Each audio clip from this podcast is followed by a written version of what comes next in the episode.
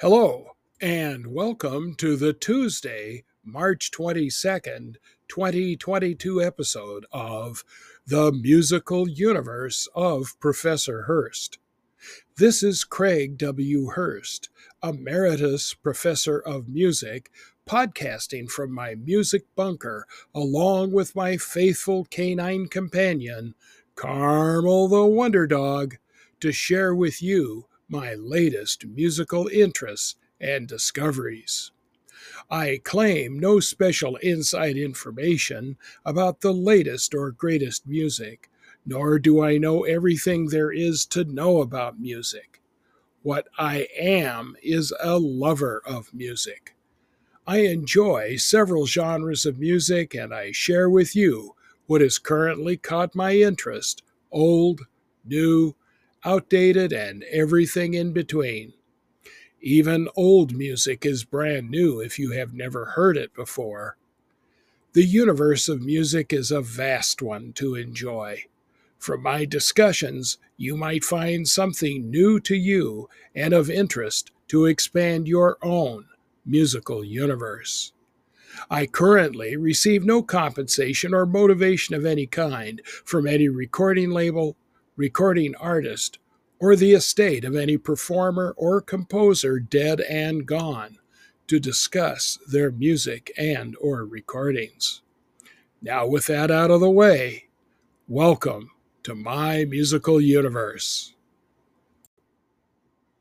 My guest today is jazz saxophonist and educator Tom Tallitsch. Tom is almost too busy to say how busy he is. The calendar page on his website has the following message I'm all over the map and haven't had time to keep this page up to date. Give me a shout to find out where I'm at. When it comes to the topic of musicians and the pandemic, the focus is often on the financial challenges that performers faced when there were few opportunities to perform. Truth is, live outings are only part of what keeps Tallitsch so busy. He spends a majority of his time, then as now, giving music lessons. Lately, he is able to do some half of the lessons in person, but for more than a year, he has been teaching online. Tallitsch saw an influx of older students who contacted him about lear- looking to learn how to play an instrument. Before the pandemic, I had a few online students in Europe, but now all these students from across the country were coming in. Tallitsch, a Cleveland native, has lived for four years in Hopewell Borough, New Jersey. He has 11 albums to his name, including Message, which he released on his own label in February of 2021. A multi instrumentalist who plays clarinet and piano, Tallitsch is best known for the saxophone. He first got into jazz because of his father, who grew up in Chicago and who attended the same high school as Benny Goodman, the legendary bandleader. He says he thinks of jazz music as a kind of Americana. I love those old show tunes or country tunes. I love listening to stuff that just has a strong melody and a strong harmony, he says. It doesn't matter what the music is. In jazz music, we tend to improvise, but it's all about the song. Those same feelings inform his compositions as well. I really feel like melody is important sometimes when you listen to stuff, it's less about the melody and more about the song being a vehicle for improvisation, he says. I feel like the structure and the melody is important. My process now is I sing into my phone, say, like when I'm driving in the car. Then I come home and I transcribe it. I found that all my best compositions are ones that I didn't labor over or think about. He is only half of the creative force in his family. Wife Carrie is also a performer. She was a principal dancer with the Martha Graham Dance Company for 10 years. The couple have even worked together as Tallitsch often provides musical accompaniment for Carrie's dance company performances. Both are graduates of the University of Cincinnati. They have a daughter, Melissa, who is five. After finishing college in 1996, Tallitsch moved to Philadelphia, where he worked at a music store and taught lessons here and there. In 1998, he moved to Trenton and got a job selling pianos while continuing to teach. In 1999, he started teaching at Mercer County Community College and the Westminster Conservatory. I realized that I like teaching, he says. It's been a great business, but more than anything, I really like working with students. Since 2005, he has worked with the Princeton Child Development Institute, teaching students who are on the autism spectrum. I have may, may have learned more than they have because there were times when I was so frustrated, you know, why can't they get it? And they have challenges. But there was a time when I realized that the problem was not them, it was me.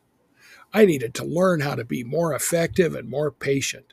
I needed to use the motivational systems that they have in place. And honestly, I think that has helped me with all of my students. He teaches piano and woodwinds at the Princeton Junior School, as well as homeschooled students, whom he notes were less affected than most students by the pandemic. Tallitsch also hosts the modern jazz radio show, the Mercer County Community College station WWFM Jazz on 2. The show is broadcast Thursdays from noon to 1. In terms of performing, Tallitsch and his fellow musicians did what they had to do to stay busy during the pandemic. Many of the jobs are in New York or Philadelphia. As far as COVID and its potential impact going forward, he's currently planning to do what he's doing through the fall and winter but he knows that he can't count on things staying the same with the Delta variant of the coronavirus currently on the rise throughout New Jersey. I'm keeping my eye on it daily. If it continues to go in the wrong direction, I'll put everything back online until it's safer, he says.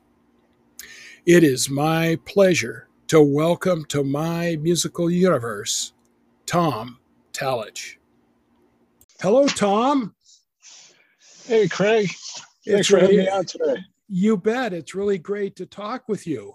Uh, I, you know, the first thing I'd like to know, I ask this of every musician because I'm, I'm, I'm curious. So, as a saxophonist, who turned the light on for you? What turned you on to music? You know, my dad, I would have to say my dad. My dad uh, uh, loved Benny Goodman it, my my dad was born and raised in Chicago and went to Austin High uh, in Chicago, mm-hmm. and um, there was uh, there were a lot of musicians who came out of Austin High and came out of the that part of town. And my dad loved Benny Goodman. He loved that all the uh, Gene Krupa didn't, as far as I know, did not go to Austin High, but he loved Gene Krupa and he loved uh, that trio uh, with uh, Teddy Wilson, and it's mm-hmm. just, I mean, it's out of sight. So my dad would play this old big band music, and um, uh, so I'd have to say my dad. You know, he would say, "Hey, listen to this," and uh, mm-hmm. and then uh, we had a really good. Uh, I grew up in Cleveland, and we had a really good on the west side of Cleveland. We had a really good music program in our public school system, and uh, mm-hmm. I had a I had a really good music teacher um, in middle school mm-hmm. who who would really push the kids to practice, and he would pull us aside and he would show us, you know, the blues scales and have us have us try to solo a little bit, and he really encouraged us. So, uh, and that guy's name was uh, Mr. Patak, if I remember correctly. And um, I'm not sure if he's still with us anymore, but you know, the, my early teachers and my dad. So Mm-hmm. That's what I would. Yeah. Yeah. Well, that's that's very similar. I, I was the exact same way. My father played a little bit of keyboard, and and we had a uh, we started out we had an organ in the house, and he would play that, and I got interested in playing that, and then. Uh, he, uh, you know, of course, both my parents were of the age to be part of the big band era in terms of their listening and dancing pleasures and uh, and that's that's interesting. You mentioned Austin High School in Chicago. I actually knew the man who was the band director at Austin High School. Now I don't know exactly the years he was there, but I know he retired in 1948. Oh. And he was he was originally director. He was director of bands at Nicholas Senn High School in Chicago, all the way back into the 1920s. Oh man! And when yeah. they used to have the national high school band competitions back in like the late 20s and the early 30s, he uh, he was director at Senn, and then they were national champions like two years in a row. And there was that whole. And I used to go and take trumpet lessons with this guy when I was growing up in Boise, Idaho, and he would tell me about these bands. And he was by then he was in his 80s, and I would uh, you know, kind of blow off the stories. And then when I was at the University of North Texas doing my graduate work and digging through the library, I found this doctoral dissertation, and there he was. And I wow. just had a wow. But anyway, yeah, he was at Senn, and he was uh, later at Austin. And, uh, you know, and he had really some fantastic bands while he was there. But, uh, but uh, that's an interesting kind of connection.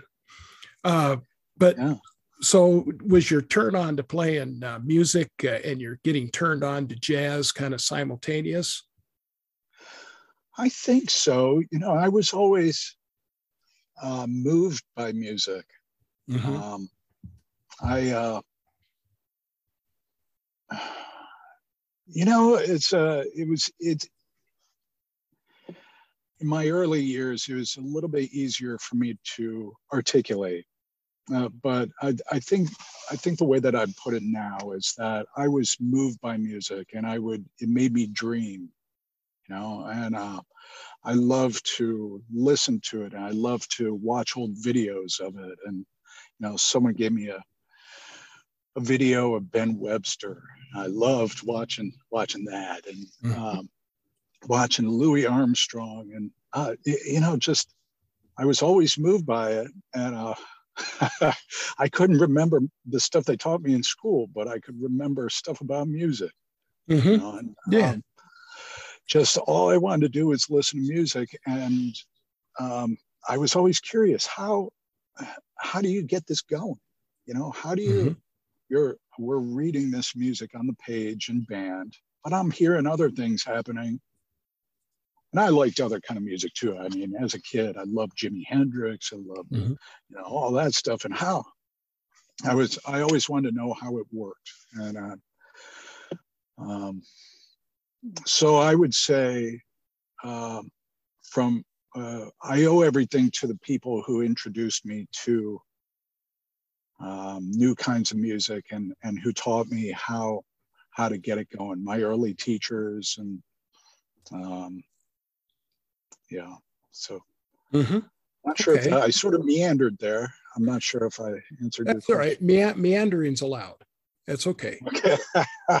Remember, we're just having a good conversation here. But let's uh, let's talk about something sort of uh, more philosophical or more stylistically deep.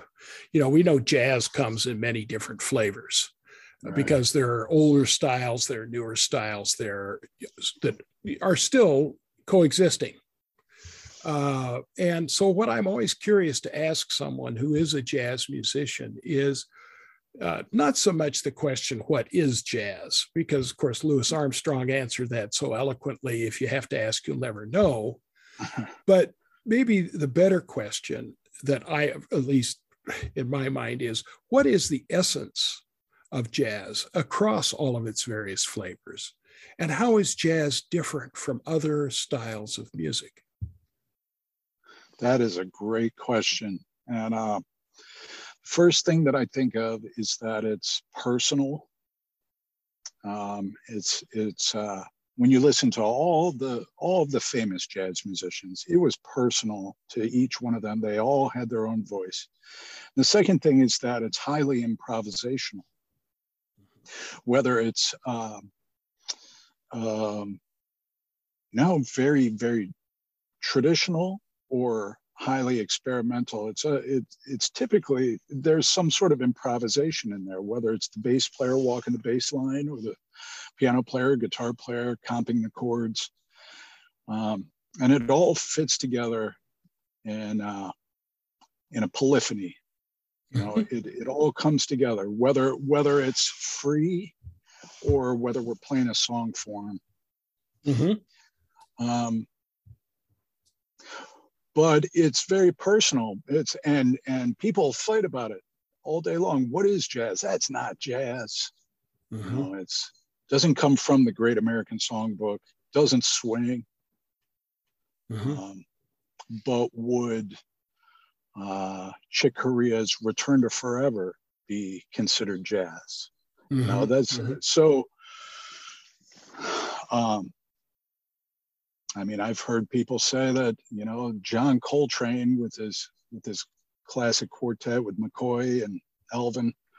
I don't know, man. That's just not.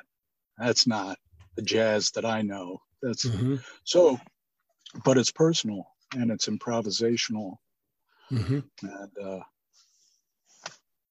yeah.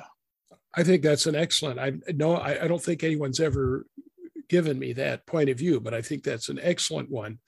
And just for the record, I did see Return to Forever live in 1974, and oh. I would, oh.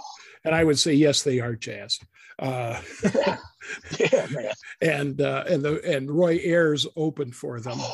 At, with his with his vibes all electrified and everything and it was oh. loud and it was and it was raucous at times but i'll tell you left with goosebumps and and just uh you know, just fantastic uh, feeling and just saw some awesome, awesome uh, playing. I mean, not just Chick, but uh, between Al Di Meola and Stanley Clarke going back and forth and the chops those guys you know have it was just just out of sight so not to mention lenny yeah. lenny white and his drumming so oh. um you know but i think uh i think that idea that personal kind of uh, label is is uh excellent. You know, I myself, you know, I I play classical music too, yeah. because I'm I'm a trumpet player and I so I love playing you know on the legit side.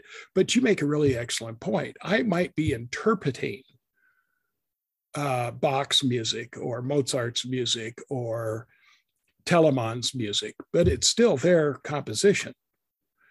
Um, and I might have a personal spin, but that's not the same as if I'm playing a standard and then having the opportunity to uh, throw in a completely new some new ideas that fit within that context.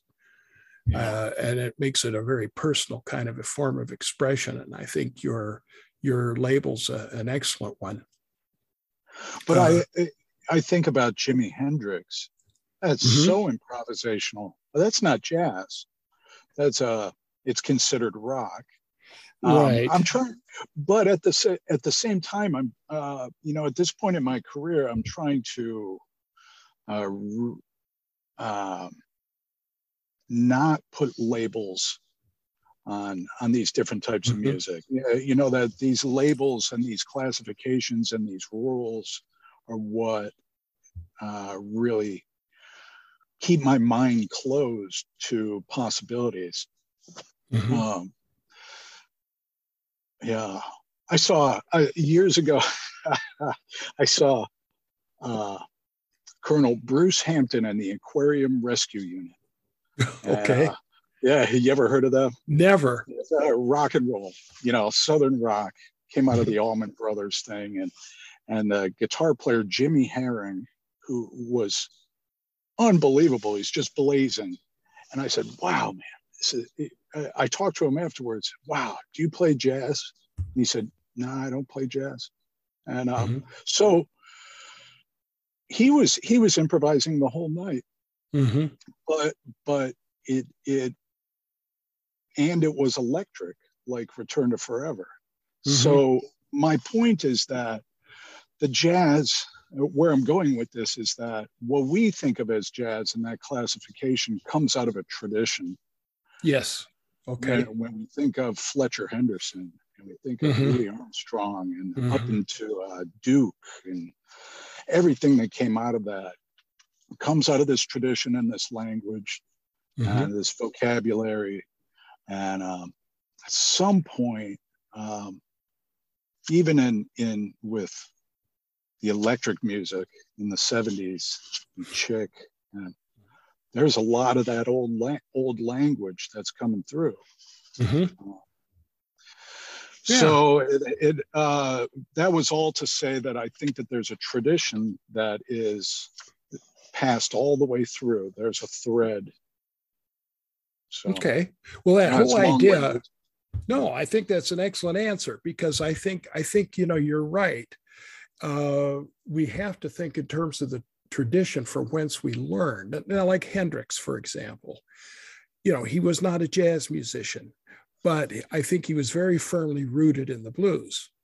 Yeah, and exactly. and there certainly is uh, you know an a tradition of improvisation in the blues. It's different than jazz improvisation. I interviewed a blues musician last summer who just recently passed away. His name was Harp Dog Brown. He was a, a blues harmonica player and singer, and he had an interesting. T- he calls jazz educated blues.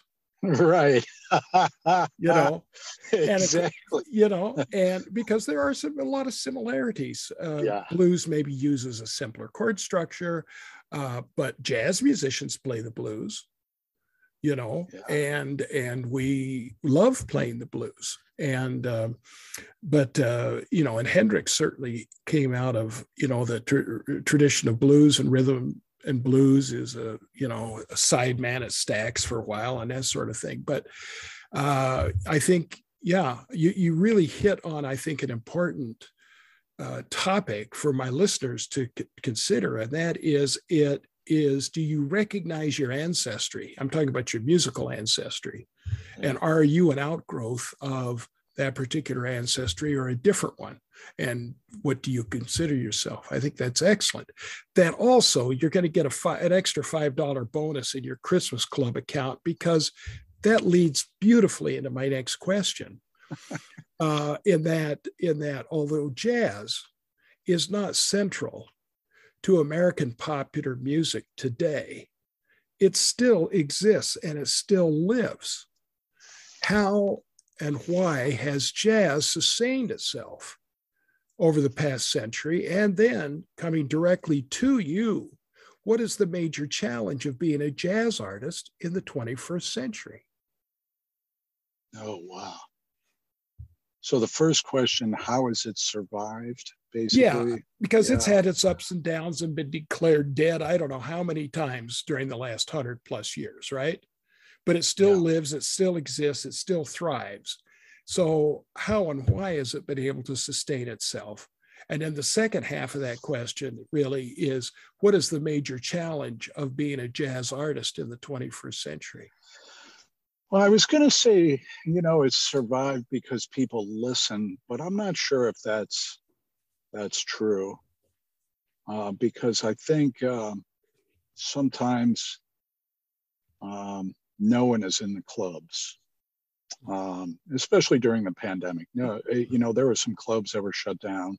Mm-hmm. Um, uh, if people go to the clubs, if we didn't have such great club owners, you know, Spike Wilner over at Smalls and um, Gianni over at Birdland over there, or uh,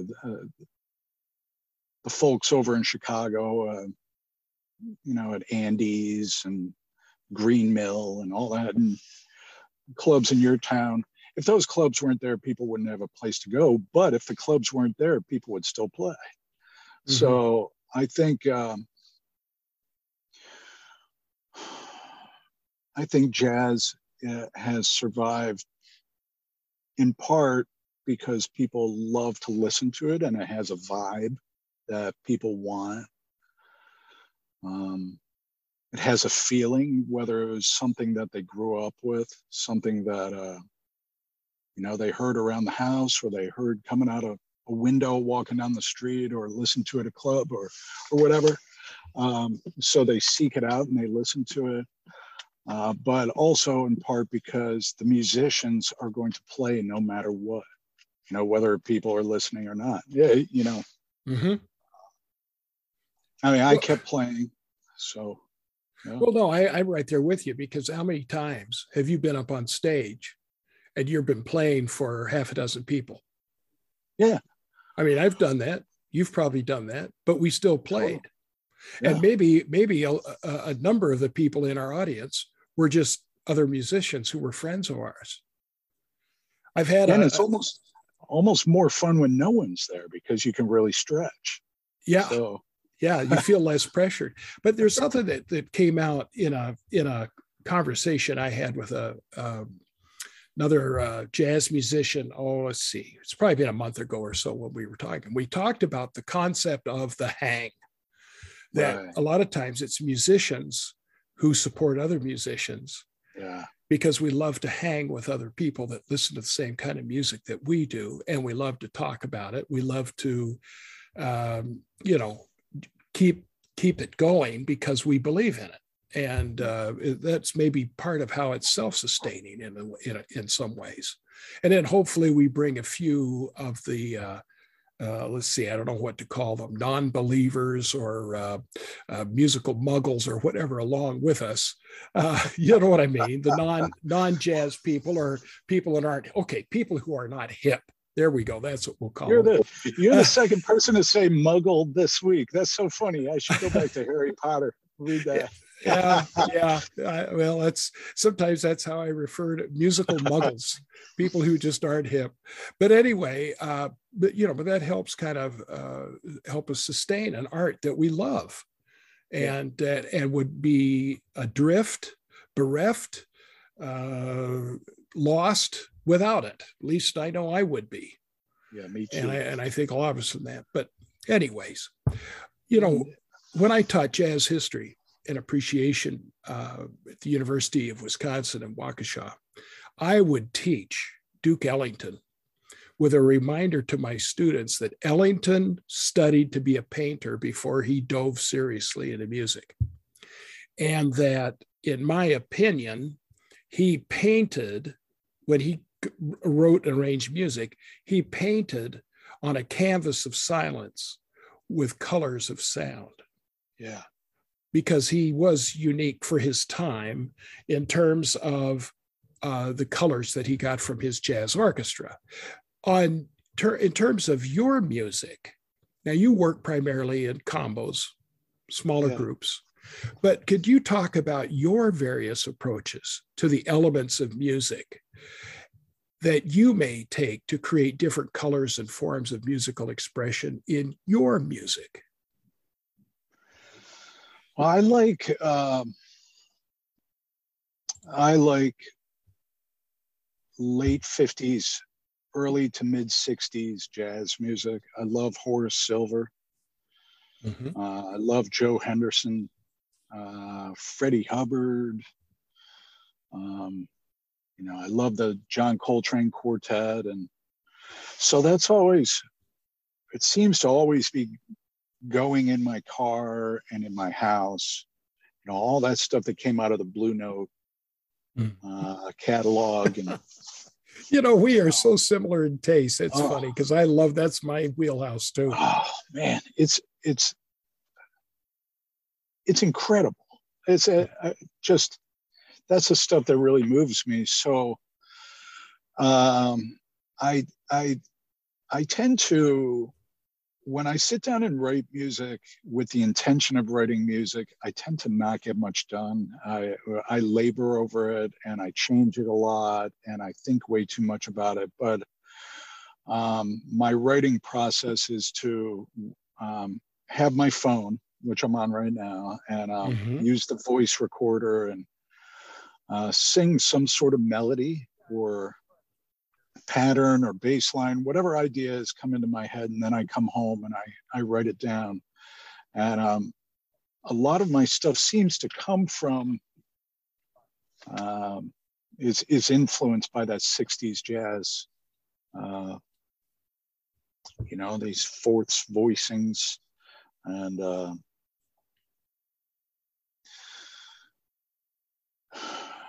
but my t- but my taste shift and my process shifts um,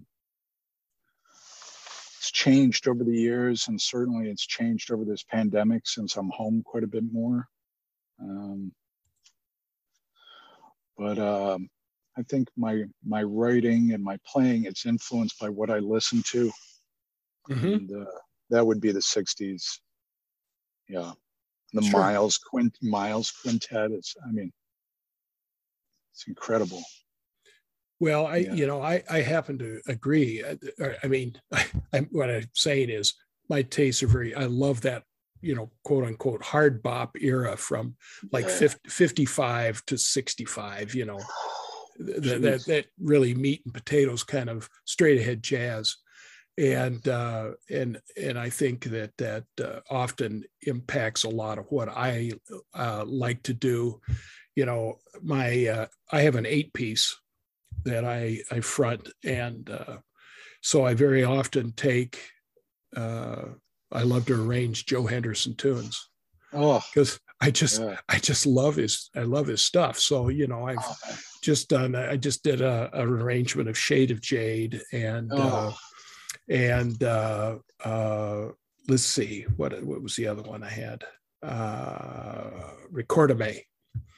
Uh, and then I've also done uh, have a have one of the book of uh, oh, criminy, the title's escaping me. It's in three.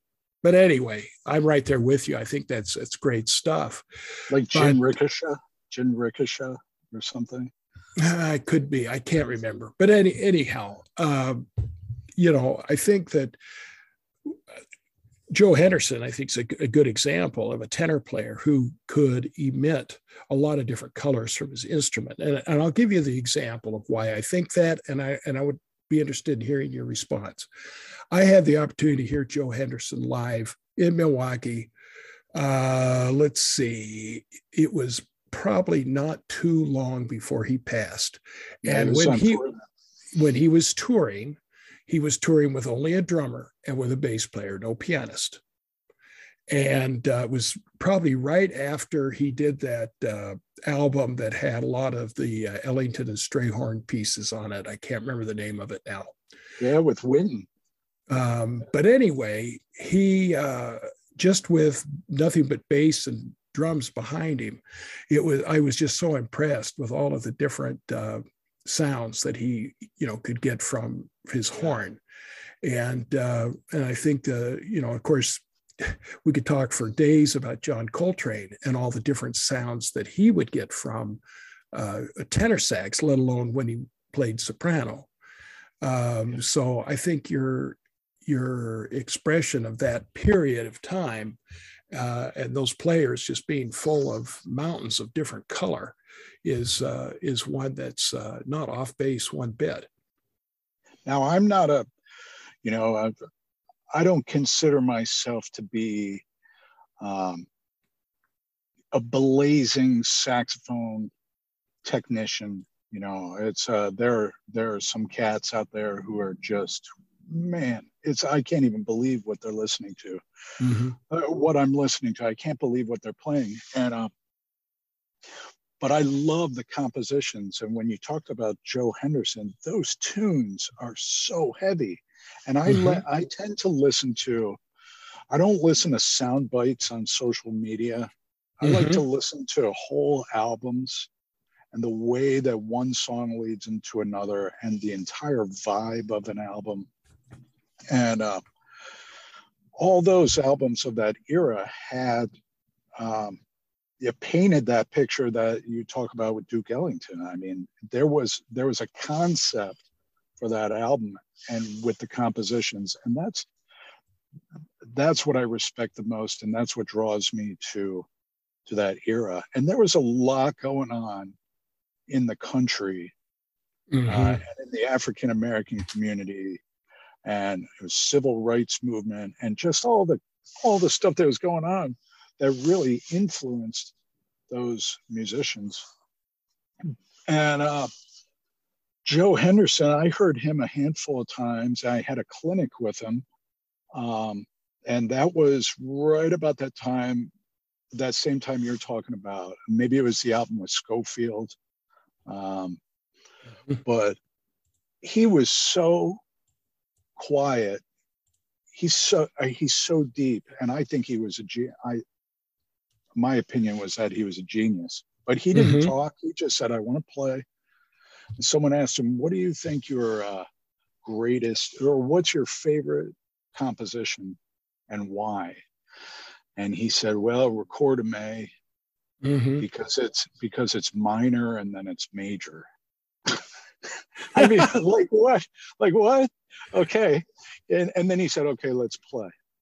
Mm-hmm. So, well, you know, I remember now two things. One is that when he uh, played that concert in Milwaukee, I don't believe he spoke once right. during the entire set. They just played tunes. Just played. And, and he may have said a few words at the very end when he announced, you know, their last composition. But that was about it. Like I said, he was a person of did not speak. Oh, here we go. It was the 1992 album Lush Life, the music of Billy Strayhorn. Oh. Oh, and I remember it was Is, Isfahan when he played that. I loved that song and the way he did it with just tenor bass and and uh, drums uh, that really turned me on. The other thing is I had to cheat. I had to go back and look at my printed out set list. But the other tune I was trying to think of was Black Narcissus. Oh yeah, you know that's wow. in three, yeah. and yeah. and just a wonderful tune. The other thing about Joe Henderson about how I believe he thought a lot in colors is the fact that he did do some big band albums right. and he arranged a lot of his combo charts you know so i mean i think he had those you're right he was a genius. He had those colors in his in his ears in his head already and just uh and just put them together for the uh for, for all you know the other musicians. So tom i'm curious now you've talked a little bit about your writing but when you write an original piece what is it that seems to come to you first? Is it a melodic idea a rhythmic idea? Do you hear chord changes or do you have a, just a particular mood or a set of words or lyrics that come to mind and then you try to create something that fits that particular line of words even though it's an instrumental piece it could be it could be any of those things really and uh, okay. it seems like seems like when i'm not trying you know i will i'll get an idea and if and if i'm really present then i'll uh, I'll focus on it and then um, document it somehow, whether it's writing it down or doing it on my phone. It could be a bass line, it could be a chord progression, mm-hmm. um, and uh, could be a melody. Okay.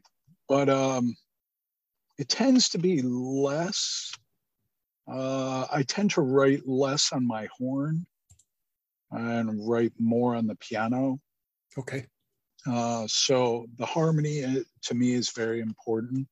Mm-hmm. And if I do write a melody on or hear a melody on my saxophone and write it down, um, it has to have the, have the harmony. Uh, I have to go right down to the piano and um, yeah. So I have I have close to a hundred compositions. Mm-hmm. Um, mm-hmm and uh, I can always tell which ones were were spontaneous and which ones I labored over because okay. uh, the, one, the ones that I that I labored over I may not have been hearing as much and I could tell that I really worked on it to make it mm-hmm. turn it into a song mm-hmm. uh, so oh that's that's that's interesting that you know I, I, I recall speaking of writing um, I was visiting the Smithsonian Institution. I happened to be in Washington, D.C. for a MENC conference. Yeah, it was. It was probably around 2000.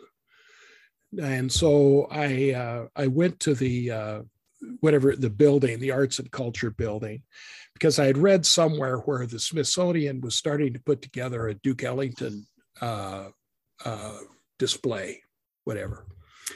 And so anyway, I went in and I asked some of the docents, you know, where I could find this, and I got there, and there was just this one little display box, and it happened to be "Take the A Train" in uh-huh. manuscript. Huh. In manuscript, what I felt thought was really interesting because you know when you write hand manuscript, it's like handwriting. Everybody's manuscript is different, right? And you could look at that, you could look at that score and you could sort of tell that definitely two different people had worked on that score because wow. you, Ellington's hand and Strayhorn's hand and, and it was different. Well, then here's the other part that's funny is I asked one of the docents, I says, this can't be it. I mean, there was, I swear, the box was no more than about six to maybe eight feet wide and and maybe four or five feet high. And I said, this can't possibly be all of Ellington's. Just she says, well, it's all we have put together. The rest of it's still in storage because there's so much of it that wow. we haven't been able to get through it all. But anyway, that's that's another story for another time. Wow. But my my you know when you talk about uh, uh, writing and and you know in this case collaboration uh, and everybody kind of putting in their different uh, uh, spin on things. You're right that there. I th- when you say that you can tell which tunes just kind of flowed effortless effortlessly or with less effort than those that you really had to labor over.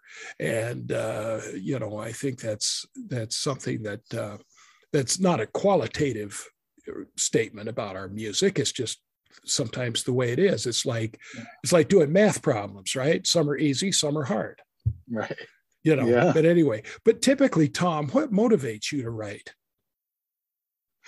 You know, for when I was doing stuff with Posi-Tone, um, uh, I would have a recording session each year, and I would know about six months out when my date would be, and that would be motivation. Okay. That, where I would have a, a date when I needed all this music, and if we if we recorded eight tunes, I would have to have twelve or 15 mm-hmm. um, and we would go through those and and um, mark and nick particularly mark uh, over at Posi-Tone would have we would go through the stuff and and he would he would say well you know we how about a boogaloo? It's a we don't have anything like that. You have you have a couple medium swingers and a ballad and an up tempo. What about um, mm-hmm. so then i would i would uh, you know try to think of a boogaloo. And uh, um, so that was motivation. And then after I started making my own records, the mo- I, I just wanted, I just had all these tunes and I wanted to record all these tunes. A mm-hmm. lot of the tunes were were disregarded, were ones that were left off of those other albums. So mm-hmm. I wanted to document them. And now I'm trying to, I have a, um, I was going to record uh, this past fall. I have all these tunes that I wrote at the beginning of the pandemic, way, way back spring of losing track of time, uh, 2020. Yeah. Um, and, uh, and then I went, I, I went to set up the session and I canceled the session uh, because I realized I didn't, I wasn't feeling any of these tunes anymore. Mm-hmm. Um, and now I'm thinking, uh, man, if I could, like yourself, if I could have an eight piece, if I could have an octet, you know, I love the the Joe Lovano nonet stuff, you know, octet, uh, you know, more horns, more, you know, or big band. But how do you fund? How do you a big band? Yeah, you know, that's a. Uh, so right now I'm I'm kind of trying I'm I'm trying to figure out what I'm doing. I'm always I have notebooks and I have folders on my computers with mm-hmm. audio and all sorts of notes documented. Um, and I figure out, you know, like everything else, it'll it'll hit me mm-hmm. I'll figure out what I'm doing. And I'm teaching so much these days too that that's uh, um, that's that's going to put put my projects in a holding pattern for the moment. Mm-hmm. So, yeah. Well, you know, you talk about an eight piece. I, uh, you know, mine came together. Oh, I can't remember how many years ago uh, because I discovered a. Uh, there was a group out of the uh, Twin Cities uh, that was the horn section for Prince. Oh yeah. And as a side project, they had this band called Hornheads. And it was wow. just horns, no rhythm section, two trumpets, tenor sax, bari sax, trombone. And the trombonist was the, the guy who wrote most of their arrangements. Wow. Well, so I, you know, I listened to some of this. So I wrote to this guy and asked him if any of the arrangements were available for for purchase. And uh, Chris Nelson was his name, because I thought, you know, I'd like to have these for my students to play at the university. So I bought, well, long story short, I ended up buying the whole book. And I got these tunes, and they were too hard for my college students. Way they couldn't play them. So in the file drawer they went. Well, as I got approaching my knowing that I was going to retire from full time teaching, I had a, an epiphany one day. I said, you know, if I don't put some people together and play these charts, these are never, ever, ever going to get played. Yeah. So I got four of my friends together that we and we started play, playing these hornheads charts. And so, of course, the next thing says, "Jay, be great if we could get a gig." And yeah, oh, well, okay, we did. I think we did play one gig as just the Hornheads band, or horns is what I called it. And then one of the guys says, "Yeah, but if we if we go out and play, you know, a two three hour gig, nobody's gonna want to sit and listen to a, a cappella horns for that long. we ought to really do some other arrangements. So I started digging around, trying to find arrangements that could be adapted for, you know, for the instrumentation I had plus rhythm section. That's how my eight piece was born. Well, subsequent to that, I've uh, I made good friends with a drummer, composer, arranger in New York named Dan Pugach. I don't know if you know Dan but he yeah. has a he has a nonet, and uh, uh, he's a wonderful drummer. But we we happened to just connect on Facebook, and ended up talking for an hour or two via Facebook Messenger while he was he was stuck on the subway somewhere. But uh, anyway, long, uh, he uh, he ended up sharing some of his band's charts. Now he has a nonet, but we talked it through about how you know what could i cut or double elsewhere you know with uh, you know that what you use that i don't. And so anyway those charts are going to work. Well subsequent to that i also got i started getting an interest in contacting like uh, composers and arrangers and big band leaders. And i happened to connect with alan ferber Oh man, yeah, and, and, I know, I'm good friends with his brother. Yeah, yeah, yeah. Because I know he played drums. He played drums with you yeah. in your in one of your videos. Oh, but uh, but Alan, super super guy, you know, because he's an educator too. And we when I interviewed him, I don't I don't even remember how long we talked, but it was a long time. Well, anyway, so I I told Alan about my band, and he's and I said I know you have a nonet, so I sent him uh, recordings of my group, and he he went through and selected charts that he had written. He thought they'd work good for my group, and then told me, you know, well, okay, so I his instrumentation, he would also have a bass trombone. So he said, well, you could take the bass trombone out, and it won't hurt the harmonic structure that much, and you could, you know, make it playable. So I've had some excellent help from from people. Did you have a bari sax then? Yeah. Oh, yeah. Yeah. The instrumentation is is uh, a bari, my bari sax player who then do, he also doubles on uh, uh, flute and yeah. uh, and alto, and then uh, I have a tenor player who doubles on soprano, and then uh, two trumpets and trombone, and of course oh. both of us trumpet players double we double on flugels, and uh, but uh, but here's the thing that's kind of uh, kinky is that I have found like arrangements written for brass quintet. huh. that I can write for those five horns. Right. And, uh, you know, so I found some nice, tasty ballads that were written originally for brass quintet that I can adapt there. But uh, so, you know, that's what I've done. And I didn't want to start another big band because there's already a number of good established big bands in the Milwaukee area. And I figured I still love ensemble playing. Yeah. But I also love the spontaneity of a combo. So I thought a small, smaller, a medium sized group was the best way to go. And that's how that came about. But, it's such a, it's, it's such a cool size band. I mean, I, I know I mentioned the Joe Lovano thing before. Yeah. It's a, that, that, uh, the Joe Lovano live stuff with that nine with George Garzone playing tenor too, and Joe Lovano. It's just those guys are just burning, mm-hmm. and they, it's a small group. It's like they're playing. It's not. It's it's not the Mel Lewis big band. Mm-hmm. You know, when when Joe Lovano was playing in that, there where they're they're playing some charts, but they're really blowing. And um, yeah, so yeah. I was thinking about doing some of that, but I'm I'm not really sure. You're motivating me though.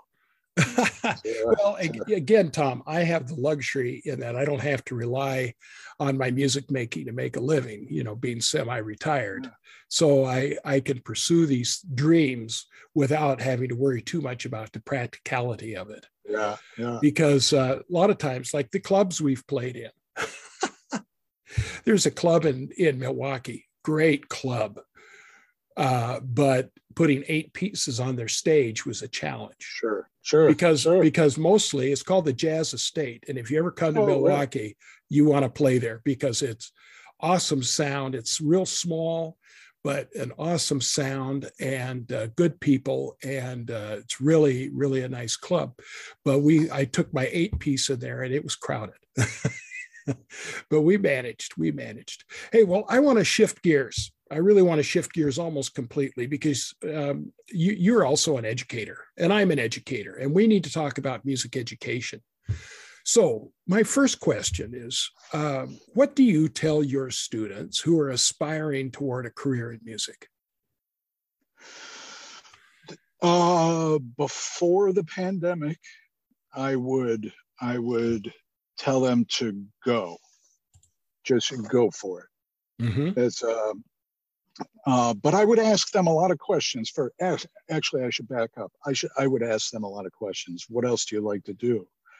And if they gave me a lot of different answers, all these different things they like to do, and all this stuff they were involved in, I would say, well, you know, uh, where is music in that? Um, it seems like the ones that I would tell go for it, uh, say go for it to were the ones who, like me, weren't doing anything else. You know, mm-hmm. just one track mind, all music all the time. Now, during this pandemic, the students that I've had who've gone off to music, be in, uh, uh go off to music school, um, I've encouraged to uh, pursue education degrees, degrees in education, something that is a little bit more stable. And okay. and I've re- and I've told them to to play. You know, you can play, but but get something that's a little bit more solid, and um, where you can go and you can you can teach in in the public school system or or at an independent school or at the collegiate level, but something that is a little bit easier to work with because I mean this pandemic um, gave me all my see all these gray hairs yeah. here. Uh, yeah. So the uh, yeah. So well, for that matter, you see you see this almost all gray beard and this gray. I got that from being an educator, but that's okay. right. That well, that part that part. Eh, you know, I love um, I love my high school students and my college students, but I love teaching the little kids. Yeah. Um, I, I love teaching the grade school kids and the early middle school kids um, because, uh, you know, maybe no one else is telling them about Duke Ellington. Maybe yeah. no one else is telling them about um, Thelonious Monk. Mm-hmm. You know, that's uh, telling them about the blues. We're coming into Black History Month here, mm-hmm. so I'm I'm I'm teaching a lot of fundamental African American music. You know, mm-hmm. it's here's where it's at, and I love it when their eyes light up, and and I make a connection between the, that stuff and the stuff they're listening to today, mm-hmm. and um, so I really, I really like teaching, and um, you can just like with musicians, you can see it with your students when they when they um, have. you can see it when they when they're the type of person who who wants to educate, wants to be of service, wants to pass it along, where they're excited about talking about it, and um,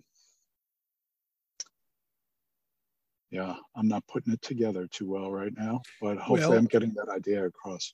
I yeah. think I can. I I've had similar experiences, and I think you know when the light goes on for somebody. Yeah. You know, I had a student at the college where I taught, and where I taught was a two-year college, freshman sophomore campus. So uh, and Alex came into my door one day and I said, you sat him down. He was local kid. And I said, well, what is it that you, why do you want to major in music? What is it you want to do in music? And he said to me, he said, I want to be a blues guitarist. And I said, all right. Now I said, being a professional musician in this day and age presents a lot of challenges. I says, but it's doable but you really got to want it. And he says, Well, I know I want it. Well, long story short, Alex Smith lives in Chicago because after he left me, he went to uh, Columbia College in Chicago. And he also hung out with the right kind of people, Buddy Guy and some others that he learned a lot from. And he ended up uh, playing with uh, with a band that toured, did 250 shows a year, and before COVID, and he was doing quite well. He's done a couple of recordings of his own. But what I'm getting at is here's a kid that walked in my office one day and and said I wanted to be a blues guitarist. And I was at first, of course, okay. Immediately in the back of my head, what's the chances? You know, because we know that music's a very competitive field and and so forth. But he, you know, proved that he wanted it bad enough that he could get it. And I think that's what you're trying to say. You can see in that person if they want it bad enough.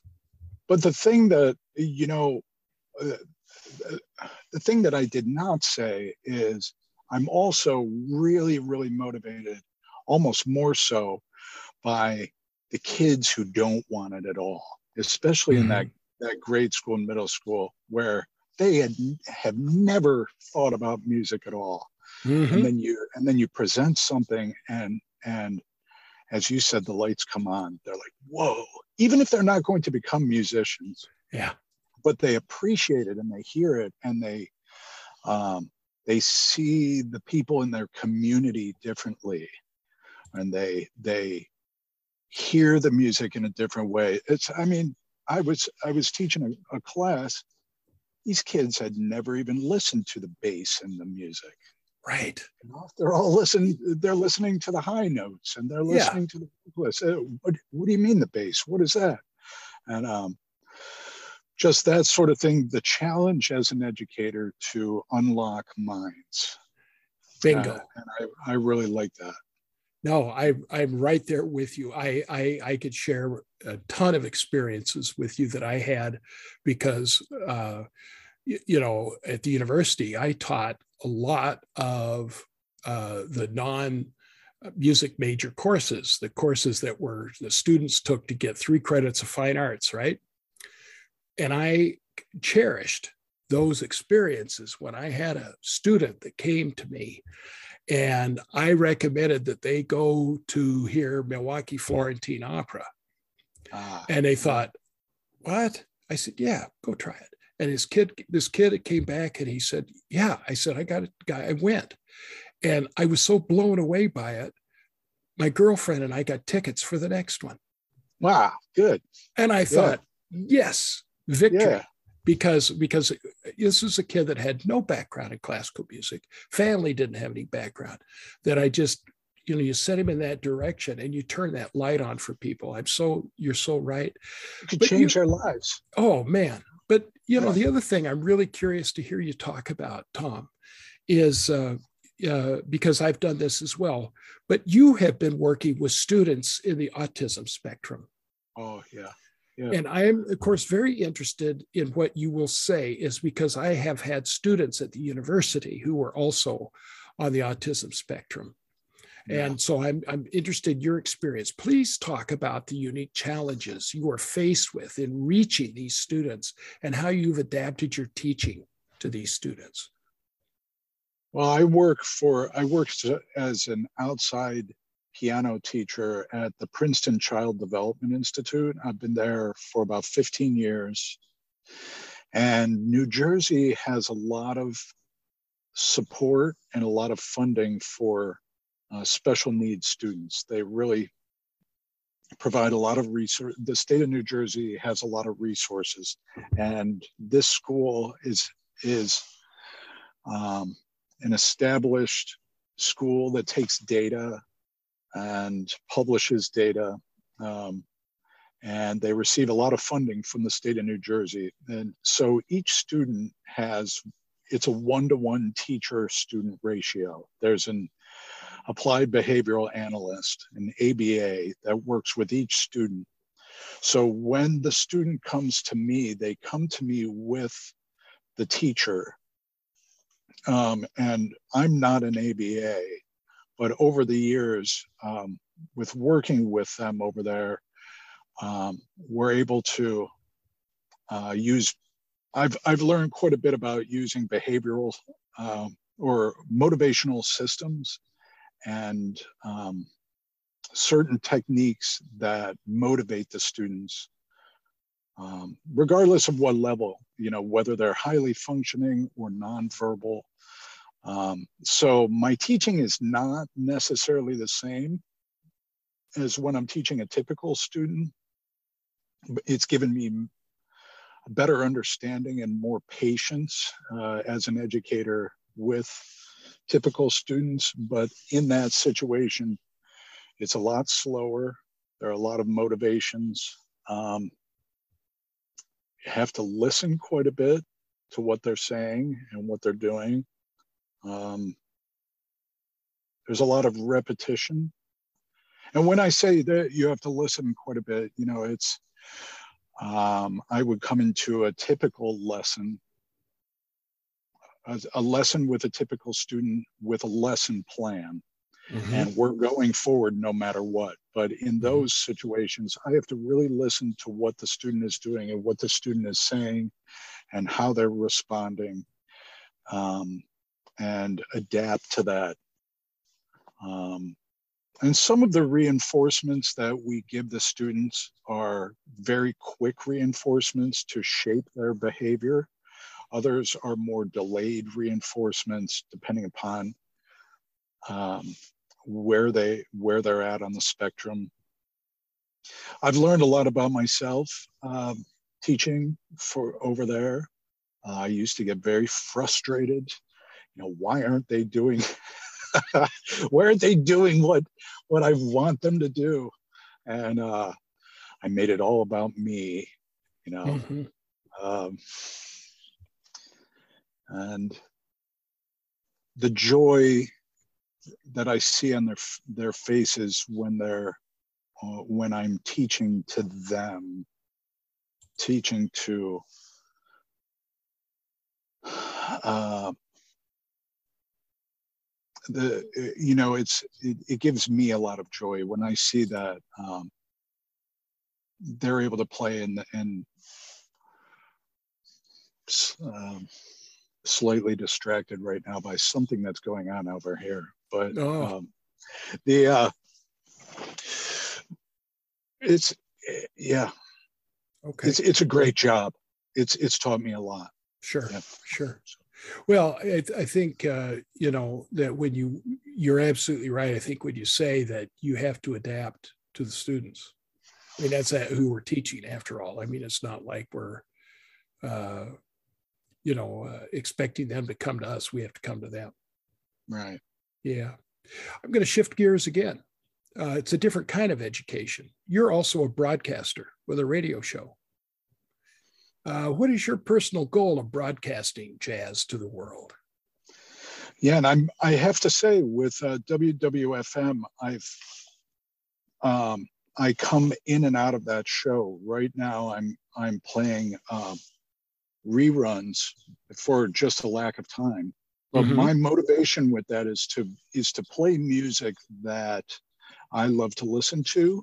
Mm-hmm. Um, it it costs a lot of money to um, uh, advertise your music and to get it out there and to be Grammy nominated and to you know it's uh, to have a, a promo person who's pushing it out there and do all that stuff. There are a lot of people who are just making music, and yeah. uh, my motivation is to play music that I like to listen to, uh, people that I know, um, and to try to help them out, give some exposure to those people.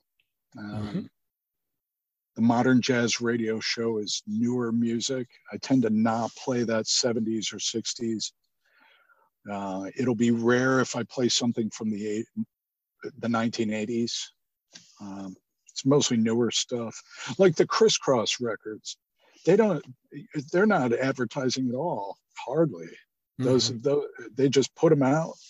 Mm-hmm. Um, mm-hmm. we're putting. They're putting them out.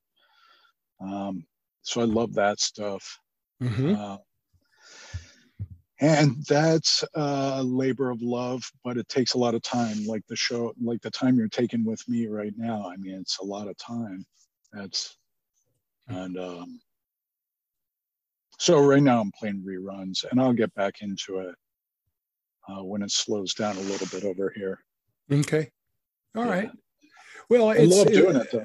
Uh, you know, I mean, it sort of sounds like, uh, you know, similar goals that you have with your broadcasting that I do with my podcasting. Uh, I'm not interested in making any money, and I don't. But what I have an interest in is meeting people and helping promote their music. And uh, of course, I don't, uh, you know, I told somebody this once. It says, I don't make any headway by interviewing Taylor Swift, like I could, right?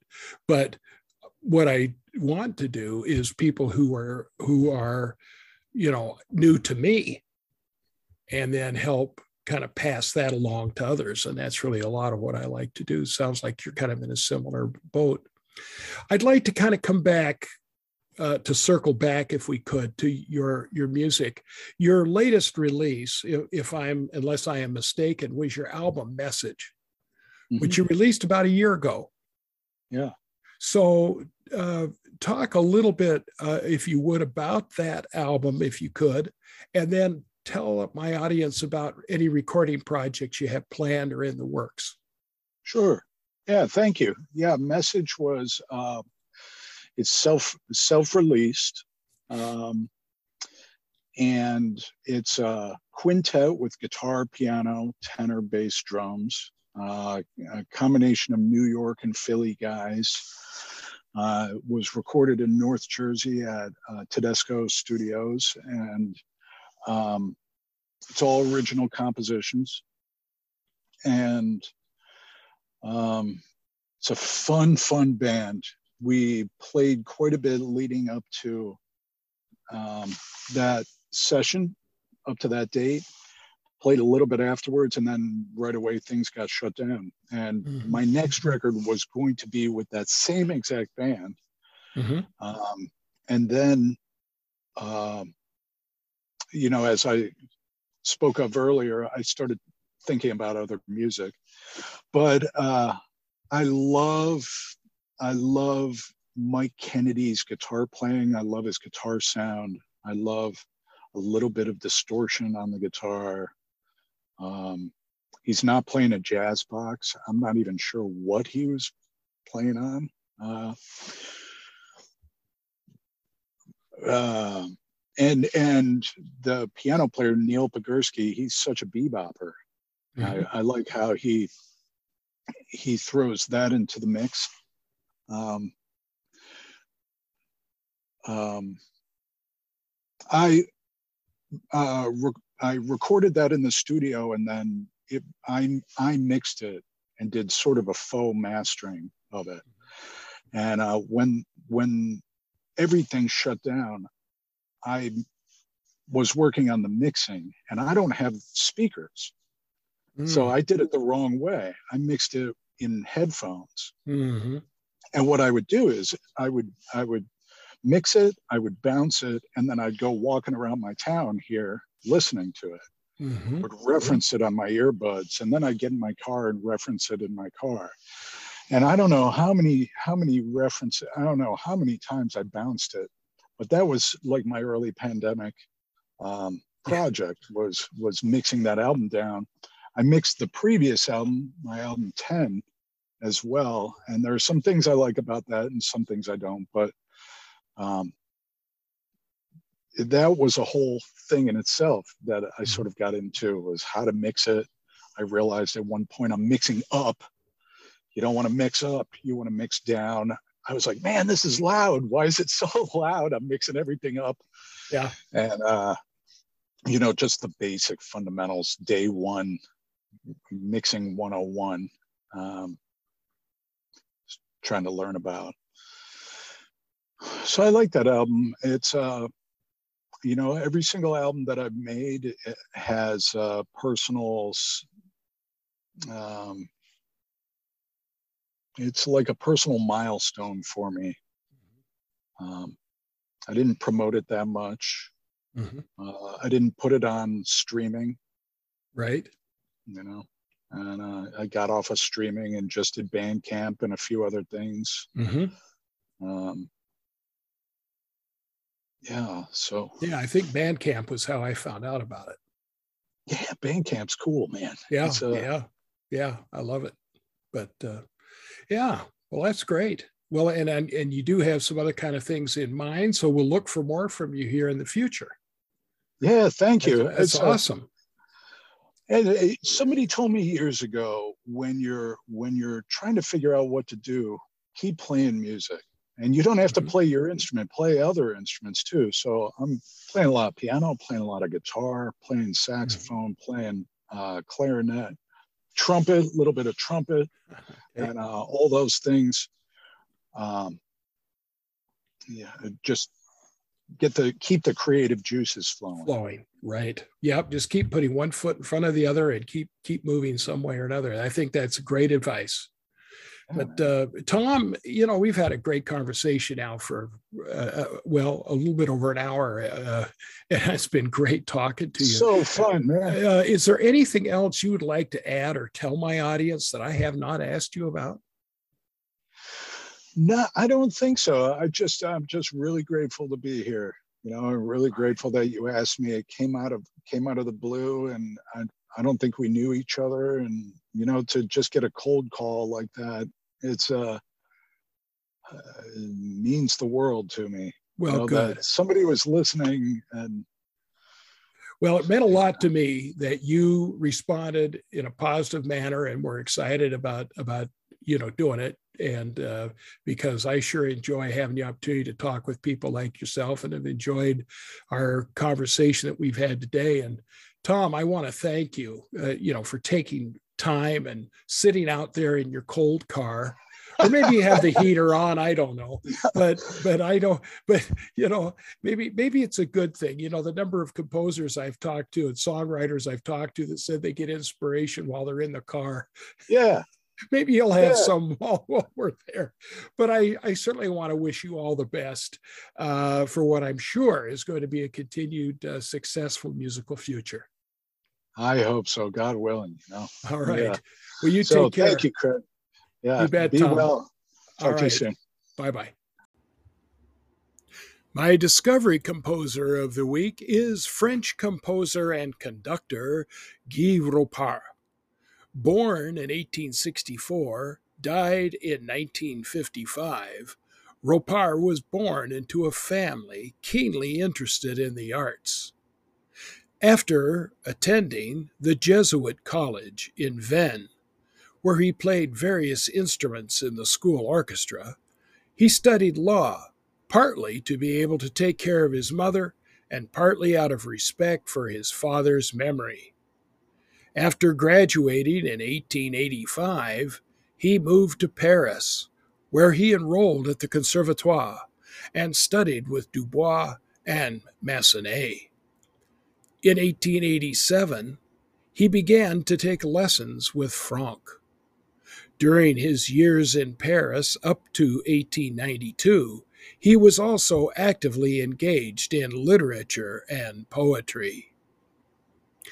In 1894, he was made director of the conservatory in Nancy, which achieved an unprecedented impact on the musical life of the city, above all through the concerts Ropartz regularly conducted. His success there led to his appointment as head of the Strasbourg Conservatoire in 1919. He retired in 1929 to his native Brittany, where he continued to compose until 1950. He was highly regarded by such peers as Dukas, Schmitt, and Honegger. Fauré praised his taste and craftsmanship.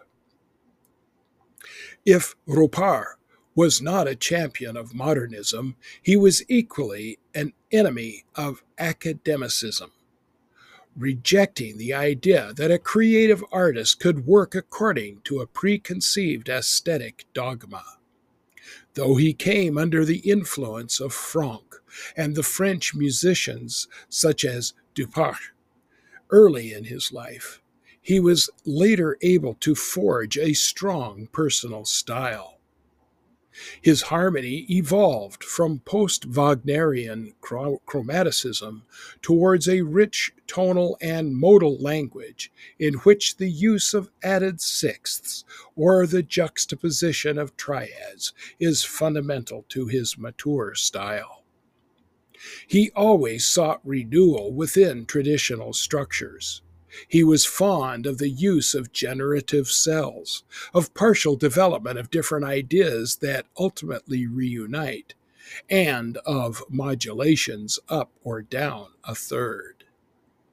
Ropartz's love of Brittany is expressed not so much through the routine exploitation of folk music, but rather by means of an atmospheric evocation of a place, as in his opera La Pays by working with modal scales and colors, especially sensitive and successful in his chamber music, and by using unequal rhythms, displaced accents, and polyrhythm. The All Music Guide lists 22 recordings of Ropartz's chamber music, 17 of his choral works, 3 of his concerti, 38 of his keyboard compositions, one recording of his single opera, six recordings of his symphonies, 10 of his other orchestral works, and three recordings of his work for voice with accompaniment. In my show notes is a link to a YouTube performance of Ropartz's Andante et Allegro for trumpet and piano with Phil Smith as trumpet soloist.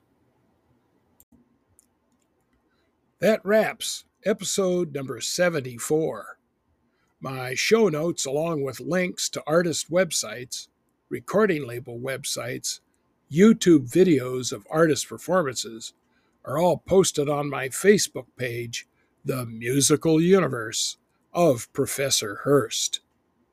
Next week, I'll be interviewing the award winning jazz trumpet player and educator Josh Lawrence. Other upcoming interviews include jazz trumpet player and director of operations at the jazz record label Outside in Music, Alan Blanchard, Fort Worth, Texas based 14 year old singer songwriter phenom Jack Barksdale, and indie rock singer songwriter Ivy Ryan. So don't touch that dial.